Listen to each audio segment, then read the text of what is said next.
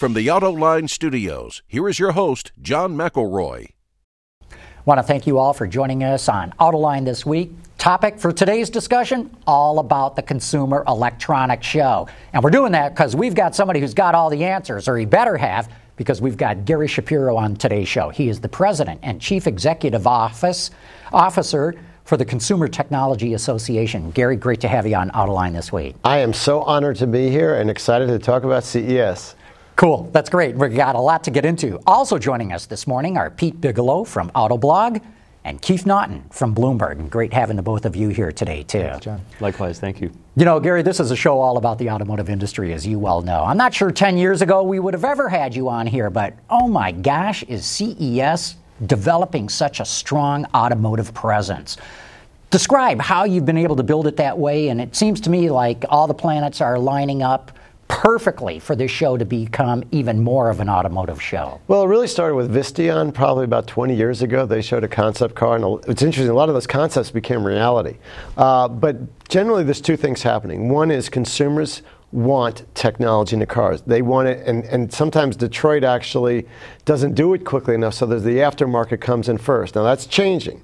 But the second thing is consumers are also comfortable with brand names. So partnerships form between well known brands in consumer electronics and the auto industry. And when a consumer goes into that showroom, that brand of a, of a stereo system might have put them over. Now it's gone way beyond that. It's about, it went to navigation and it went to backseat video, and now there's so many other things going to the car having to do with connectivity and the internet. So the concepts have changed, and those businesses that are succeeding are the businesses which go across the industry and cut deals. And we're seeing that. That's why the CES is not just about the automobile industry and the electronics industry, it's about Hollywood and Madison Avenue and investment community, everyone else, all the world's innovators coming together in one place in Las Vegas, 150 to 170,000 people, trade only, over 5,000 journalists, over 50,000 people from outside the United States, and they're do, there to do deals.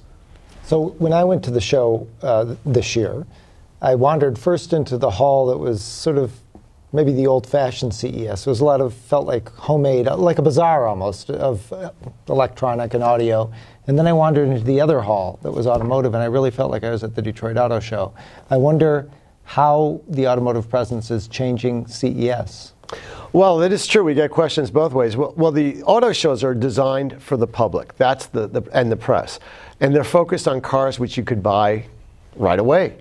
The CES is the opposite of that. Most of the cars there are not for sale for a while. There are concepts being shown, and there also we have the suppliers that are there. So for this year, for the first time, Qualcomm and Nvidia components makers have said we want to be part of the auto industry. So they've shifted to that hole that huge hole of 200000 net square feet where the auto industry is. And also we, we have the, the, the delphis and, and the um, johnson controls and bosch and others that are there as well. It's the point is, is that that is where the auto industry is going to see that not the future of, that, of 2016 but the future of 2017, 2018, 2020. And not only that, we have the Secretary of Transportation coming. They're doing a super panel with the, CEOs from Qualcomm and Bosch. And we have two auto keynoters even. What I think is fascinating is I think from an automotive perspective, maybe last year it was about autonomous cars. It was about the sensors that make this technology work. And that seemed to be what the automotive companies brought to the table last year. This year, and of course, it comes right in the name. I, I, what I, I, get a sense that companies are bringing products that are much more consumer facing, uh, in the sense that uh, there's going to be interior demonstrations of what the interiors of these cars look like. These these uh, you know connectivity uh, products that your consumers are actually going to use within these cars, and I, I think maybe that's a trend I'm picking up on in the early early products that I'm seeing that are going to be debuted. Wondering if you get a sense of what's going to be the automotive theme this year. I will be honest and say I have no idea um, because I don't. Uh, the, the companies really don't tell us or show us unless they want us to know, and a lot of publicly com- traded companies don't want us to know. But but the, the, the, size is what's amazing me, and who's there, and how it's coming, and, and the in the sense that you know I think at the Detroit Auto Show, a lot of international press does both shows. It's actually convenient for both of them to do that. In terms of what they're what they're showing, though, you're right. It, this whole Internet of Things, the connectivity, it really comes in part from the smartphone, because smartphones are so ubiquitous that the sensing devices and them chips are literally pennies a piece. And now they're being put in a car along with other car sensing things. And, and you could, clever people could create new businesses and new business models. I And look, where we're going to, you're going to get in your car and you're going to sit in that seat and not only are you going to get around without having to drive, it's going to tell you if you're about to get sick and what you should do about it. It's going to alert things. It's going to, and these issues that are coming up, which are really fascinating about privacy.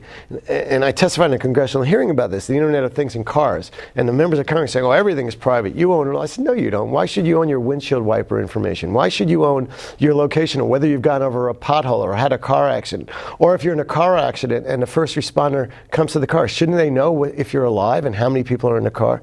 So we're going, we're heading in a direction clearly towards a driverless car, but also in a whole range of other services, including health, that, that we're not even talking about now. So, Gary, you landed Mary Barra, GM CEO, as a keynoter, which was a great get. But now you have Volkswagen coming as a keynoter, and of course they're in the news for Dieselgate. Is is that part of what you're trying to get? Is companies that are right in the news that there's something going on, or was it just serendipity that uh, VW showed up? Boy, I really have to be honest here. It, it, was somewhat serendipity. We invited VW when we heard they were interested in launching an electric concept car at the CES, and we did that in the summer. and We cut a deal. Mm. Then everything happened, and we had to do some real soul searching, honestly. Um, and we decided that look, a, a, core value of ours is we keep our commitments. Mm-hmm. We made a commitment to a person who is no longer there because of this this challenge they're facing, but they had a replacement, and they have something to say. And and who would be gain if we said you can't show an electric car, which does have great environmental benefits. So we ended up saying this is important. Um, and, and we're going to move on because that's what we do. And it's, it's, we also stand by those of our, they're a member of ours, as are 2,000 other companies. And we like to stand by companies when they're down. I don't think you could ruin a whole company based on one choice of a few executives, all of whom will probably be departed when this is all over. Gary, it's so impressive to me to see how fast the automotive component of CES is growing. As you mentioned, you're going to have 200,000 square feet of exhibit space. If I remember the numbers right, there's something like 115 suppliers involved in that, nine OEMs, including as Keith just mentioned, Mary Barra is going to be there unveiling the production version of the Chevrolet Bolt EV. Volkswagen's going to be showing off their electric concept car. We're, we're seeing automotive reveals happening at this thing. Seems to me that this is almost I don't know if threat's the right word, but you you you're definitely siphoning things away from the Detroit show, which is very much the very next week. Well, as a resident of Detroit, I would never say that, and I don't feel it either because I really do feel it's different. And there's even the type of cooperation where press go to both events internationally, um, and they're consumers and we're trade. So yeah, it's probably executive time that's being siphoned off more than anything else because it, the, the, consumer auto shows are long events, especially the Detroit Auto Show. So and, and we're close by. But look, what makes us work is the fact that we're after Thanksgiving and Christmas and New Year's, and people are ready to go to Las Vegas and do do some business and, and get away from their families. Uh, how, so, how, high up is up for you guys? You, have added 25% more floor space just for your automotive uh, exhibitors. And as you well know, better than I do, probably, there's such a convergence of technology. Silicon Valley, and I, I don't want to just say Detroit, it's really the automotive industry, not right. just here in Detroit. Right. But what a connection that's happening right there. It seems to me that there's even a lot more upside growth for you. Well, we are space constrained for, for, this year and next year. We would have sold more than 200,000 square feet if, if we had it, actually. We don't. Uh, so we're, our show will set a record footprint at over 2.4 million net square feet. We ended up at 2.25 in 2015. So that's a lot. And we actually announced an attendance cap for the first time in our history, or any probably trade show history. We had 176,000 people from around the world um, not open to consumers, and we, we were trying to get hit between 150 and 170 this time, just because we want a good, comfortable experience. We want only qualified people, so we're really putting the screws on, you know, anyone in the Las Vegas area and consumers. And plus, we frankly we want to keep the uh, air, airfares and the hotels at a reasonable price, hmm. and right now they're not. Uh, it's about $1,000 a night in Las Vegas, and that concerns us. So, Las Vegas has more hotel rooms than any city in the country and has three of the 10 largest convention centers. We're using all of them. We're using a lot of hotels, and we're hoping they'll grow as well, frankly. You know, NVIDIA, I, I talked to them before last year's show, and they were talking about how five years earlier, what they were showing, the power of their chips was being used in video games. And they said their display was 90% video games. And this year it was 90% automotive with all the infotainment or autonomous technology that they're involved with. Are you seeing that transformation as well? In other words, long-time display companies at CES that traditionally had done other types of consumer electronics now showing automotive. Absolutely. NVIDIA had a phenomenal press conference last year. I was watching the videos of it, and it was mostly auto focused. And they had said, physically, we want to be with the car companies. We don't want to, and, and they were one of the ones like Qualcomm, which moved. That's a big statement. But yes, the, the, the, because of this move to the driverless car and all the intelligence and chips that's going to require, mm-hmm. companies are saying strategically, we want to be there. This is going to save you know, just in the U.S., over 30,000 lives a year soon. So how do we help get there? How do we get a piece of this? Everyone's going to want to do. It. It's one of the, you know, the internet's definitely the big shift that we're talking about in technology. You know, th- these last 20 years. Well, the next 20 years, a lot of it is going to be the driverless car. That's pretty big. And that'll make a difference. Now, there's other things of the show which I know you don't want to talk about, like wireless health and stuff like that. There's a lot going on there. Um, but the, the auto growth at, is phenomenal. And, and new companies coming on board. Now, we don't have Tesla, but we have their new competition, which just announced a multi billion dollar facility in Las Vegas. And they're going to be revealing a car there, I think. Faraday Future. Faraday re- Future. Yes. Referring to, right? And we'll see. And we'll see. Well, I don't know anything about them other than the fact that they're going to be doing it. and They've gotten a lot of money and they have big announcements. But we'll find out more soon. You mentioned that the CTA is is 2,000 companies roughly comprised in your organization. How many of those companies are, are auto related, and how has that grown in, in recent years? Wow, that's a very difficult. It's definitely grown in recent years. Um, I'd say, and, and is uh, we have um, Lyft and Uber. Are they auto related? We have a lot of companies that supply the marine uh, environment. In fact, our, our auto electronics guys just voted to change their name to vehicle electronics because it's just not about automobiles. And there's a lot of different ways people get around. It's what Mark Field of Ford is talking about. You know, it's, it's about mobility.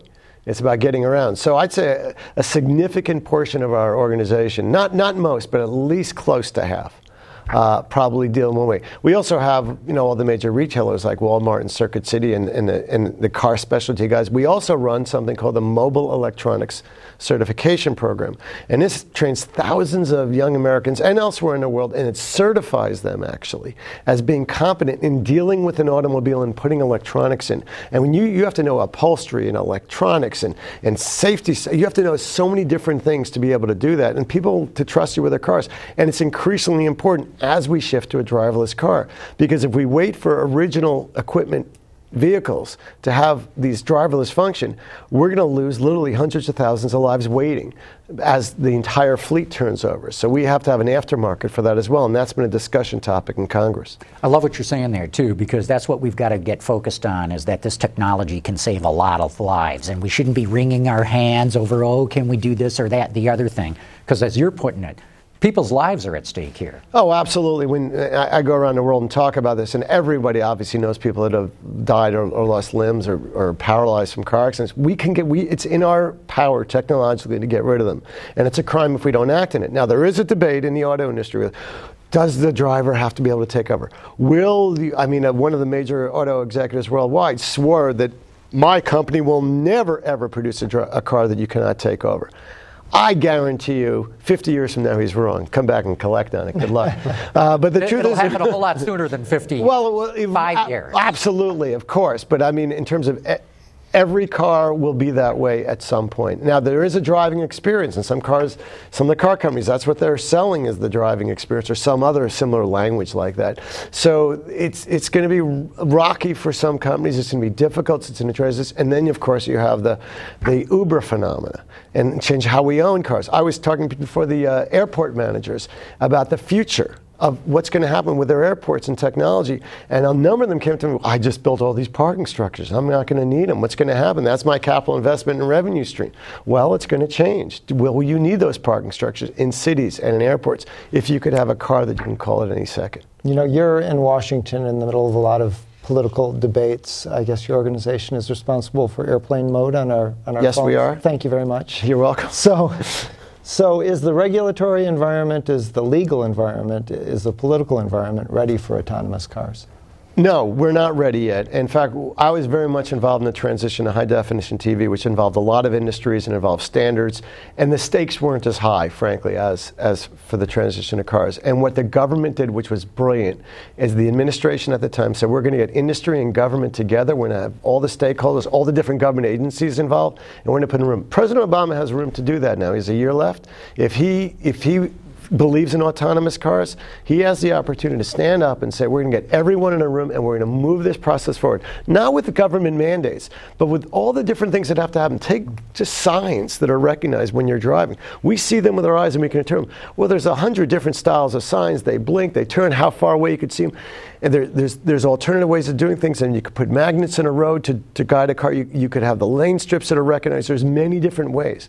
Well, you get uh, technicians and engineers in a room, they could solve problems because the bigger picture of saving the lives and shifting that, they will agree on and go beyond what their company's bottom line is to do something better for the country and better for the world. So, sorry, go ahead, Pete. I say when you think about autonomous policy and the, that regulatory environment, do you foresee?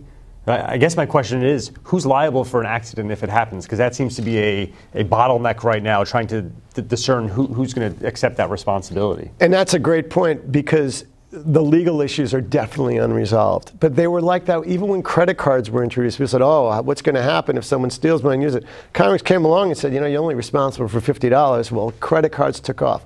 We're dealing with similar issues with the internet now and cybersecurity. We're, we're and, and, and there's intersections of privacy and, and national security. I mean, there's so many things going on at the same time. This is not the biggest issue. We will resolve the issue of liability. And, you know, who's the car going to choose to kill, the kid or the, the passenger? You know, I mean, those are tough theoretical questions, but we will come up with ways of dealing with them. And the fact is that technologically, those decisions will be made better and lives will be saved. And those, those small things where those tough, tough things like who do you kill or who's liable, we will deal with them in some way. It is fascinating that, you know, right now we have 30,000 something deaths a year and yeah, beyond the you know your blurb in the local newspaper, we don't really seem to care about those people dying. To be to be blunt, but when when we get this 90% improvement and we have a machine deciding uh, you know who dies and it's maybe 2,000 people a year, uh, there's a lot of interest in, in how that, that decision is made, essentially. Well, but those 90, over 90, 95% of those deaths are really human error. The actual cars themselves contribute almost nothing. It's, I heard it's less than about 100 deaths a year, actually, because of a car a really serious car, mal- car malfunction as opposed to someone you know, who didn't change their tires. I mean, there's a lot of things that could go wrong. And, and look, we, the challenge is we've been able to solve drunken driving for years and we've done nothing about it. You know, 30 years ago, you could have required a breathalyzer or something to get into a car, and we still don't do anything about it. But yet we focus on distracted driving. People falling asleep are a big issue. Um, I think everything we have to do is look at proportionally and, and, and what, the, what the numbers are. And like 30,000 deaths a year, look how upset we are over a few deaths in the United States from terrorists. We're changing everything we're doing as a country. We're going through, sec- we are doing things we've never even thought about doing in the current presidential debate for a few deaths we've had a year. I know great, maybe potentially a lot more, but with cars, it's definitely 30,000 a year in holding. And we can do something about that. And that's just the U.S. Globally, Absolutely. you're talking a million. A million. And, and, that, and even in the U.S., over 2 million are injured badly enough to go to a hospital every year, every year. And so it's fascinating what you're talking about in this technology. Not only do we have the opportunity of reducing 90% of all the fatalities, 90% of all the injuries. So we're uh, approaching a future here where we could free up 2 million plus hospital beds every single year. Could have a huge impact on healthcare costs in the country. Huge impact on healthcare costs, and there will be people affected. Imagine, look at all the jobs that have to do with driving. Look at the tow truck operators, the collision repair people. There's so much this is going to affect the economy. There's going to be a lot of discussions about that, I think, more than who's liable. Is what are you going to do with all these people who are unemployed? And that's a, a, even a bigger question outside the United States because we have a lot of other alternatives here. In other countries, drivers and things like that are, are a bigger proportion. But we will resolve them because the benefits are worth it. Just the way we, we've extended life through, through healthcare and through drugs and through different things we do, we can now, you know, we can stop killing ourselves in our cars. Gary, where do you see other connections between automotive and technology. I mean, you, have got this, this great smorgasbord of technologies that show up at your show every year in Las Vegas. Are you going, whoa, when are these two guys, are these two industries going to get together? Well, obviously, the entertainment industry is getting into the car more. If there is a driverless car, you'll be able to use those entertainment devices and have a lot more free time instead of getting stuck in rush hour, as I am often when I'm in Washington, D.C., and occasionally in Detroit. Um, but there are other areas as well. Uh, healthcare. You, you, in the car, uh, diagnosis, things like that, your car will be able to tell you what's wrong. Learning right now, cars really don't learn the ways you go to work or the way things you do, or they don't get that much. They get real time feedback and you have to act on it. And it's slow, they don't learn which way you usually go to work. Um, so we're going to get better in terms of how cars get direction. Di- obviously, we've been moving in the right direction on diagnosis of cars' problems, but it'll get better and better. But the systems are getting more complex, and, they, and the connection to the internet is obviously the, there's great things you're going to learn a lot, but there's also the, the, risk that if you're connecting up, you're connecting down, and connecting down, there's a lot of malicious stuff going on in the world, and there'll be efforts to try to take over a card. One's been pretty publicized that some journalists did. It was, it was, it was a nice trick, uh, but I think we'll be able to deal with that, and that won't be the biggest issue. These, these issues, these public policy issues we're talking about, uh, including hacking that you just referred to, is CES a forum that could tackle this in some of your um, keynotes or panel discussions? Is that a proper forum to hash out some of these issues? Yeah, we're going to have a number of the cybersecurity efforts from around the world uh, talking about that. We have a cybersecurity area. We have some of the top CIOs from around uh, the country speaking, um, and, and, and they're talking about it. Whether they're talking about in the car environment a, a, little bit less so, I think they're talking about it overall because this is an issue we're facing society. I mean, everyone's computer system is hacked almost immediately as soon as you plug it into the internet, so there are issues there. Uh, would you ever invite the white hat hackers like the guys who uh, hacked the Jeep and Wired uh, to speak at CES? Uh, that's, that's a good idea. I'll take that. Not in 2016. well, it is interesting that you have all these, these Silicon Valley companies who, who are much more uh, accustomed to dealing with hacking threats. Uh, you know, at CES, and now seeing those threats appear in a car you know that's just you know one more small part of that merger between Silicon Valley and, and Detroit, where you you know there is that opportunity probably at a place just like CES for for those relationships to be uh, built upon. Absolutely, and, and and you're not going to stop hacking is the bottom line. You're, you're going to be able to isolate it and make sure you you're aware of it and, and you can act on it quickly. That's the bottom line with all hacking. I mean, mm-hmm. most computers are getting, especially government ones, are getting thousands of efforts to get through, and they do get through, but they're isolated you know, you, the cloud has actually helped, and the cloud also can be used for a lot of the car information. Right. Um, so that's it's, it's a form of uh, cyber protection. Right. what do you do after the hack has already happened when it's that's in the, there? That's really what, the How issue. do you prevent the maliciousness? Right. Right. Here, as you well know, uh, we're talking about all this connectivity. It's going to play a huge role in automotive.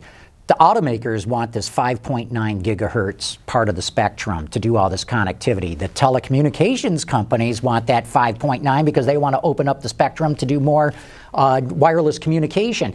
Does the Consumer Technology Association take any position on this? And is this going to be any point of discussion at the show? It's a very finesse position because we represent the car makers as well and those telecom companies you're talking about, since we, we have a very, very big tent. So, one of the, the, the, the bills we're pushing through Congress it would actually open up government spectrum for different uses as well.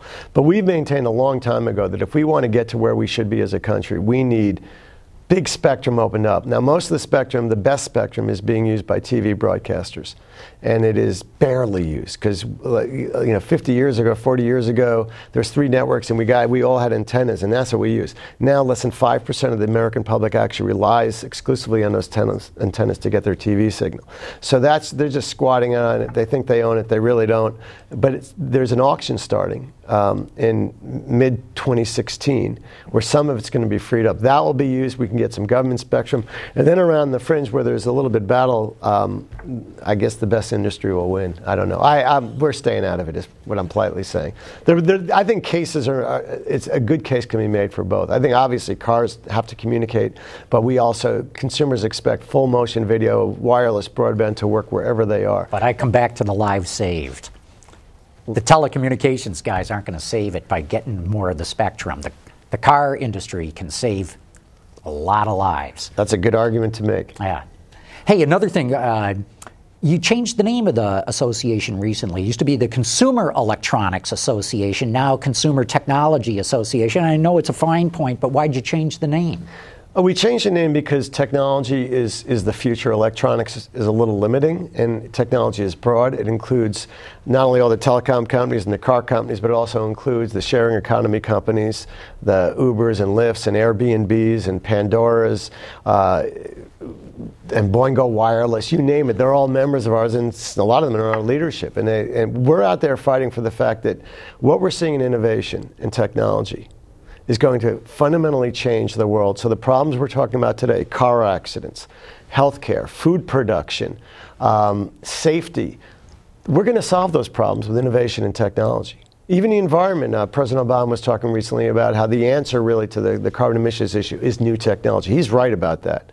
You know, trying to cut back emissions and new things, yeah, you should, you should make those efforts. But reality, new technology, new ways of producing energy will come along. So our view is, is that although we're doing great, and you know, there's some people say you should never change your name, you're great when you only do it when you're weak. We're, we're looking towards the future also, and we believe technology is, is the answer to the world's problems. And we want CES to be positioned as where all innovation for some of the major problems of the world are being solved. With that, we're going to wrap this up. That's a perfect place to end it. Gary Shapiro, thanks so much for coming on the show. It's going to be fascinating. I, am going to be there, and I can't wait to see what's going on at the Consumer Electronics Show coming up. We're glad you'll be there. And of course, I want to thank Pete Bigelow coming in from Autoblog and Keith Naughton coming in from Bloomberg. Great to have the both of you here on the show today, too. Thank you. And of course, I'd be remiss if I didn't think, uh, thank all of you out there in the audience for watching this. I hope you appreciate this show, bringing you the topics that are really driving this automotive industry. And as we learned today, it's going beyond just automotive. And so please join us again next week for another edition of Autoline This Week.